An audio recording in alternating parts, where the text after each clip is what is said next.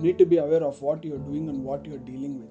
Welcome back to the Manifesting Show. This is Harsha. Welcome back to another podcast. This podcast is about two lines. Let us assume that your life is a graph as you see in an ECG. So, ECG shows the ups and downs of the heartbeat. So, that you can assume that your life is a graph what i'm trying to say is in this podcast so you need to imagine two lines two parallel lines at some distance. Now name these both lines as support and resistance or resistance or support either vice versa. So the graph that you have imagined at the starting point it should fit in between those lines. Now the top part of the graph is touching the upper line and after some time the graph comes down and touches the bottom line. The graph is going in that way for a period of time. At some point, the graph tends to grow and move upward more than it wanted. This scenario shows that our life wants us to wants to change us.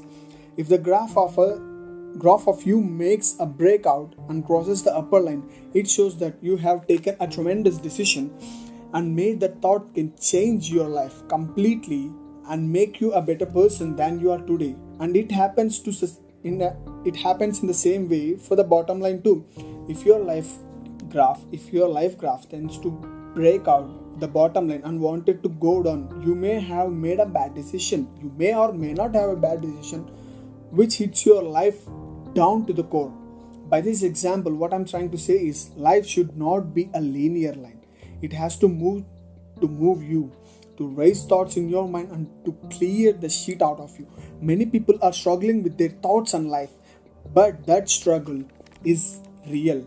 Life makes breakouts, shows you that you are alive and you are doing a great thing. If you are in a certain phase struggling with life, draw your support and resistant lines in your life and see the difference and don't restrict yourself for this and don't wait for the breakouts in your life. Be the breakout. Your life's changing decision is the breakout here. You see in life, in your life, excess of involvement leads to hurt. So don't push yourself in the box where you doesn't belong. If you didn't understand the starting of or the podcast, so take a pen and paper, draw what I said step by step, then you'll get it. Stop worrying, start exploring. So this is a theory which I developed and I implemented in life. It showed tremendous results and I was aware of what I was doing, and my life is better than yesterday. So, thank you for listening the Manifesting Show. I hope you enjoy the by listening this. Remember the views and the opinions expressed during this show represent those of our guests.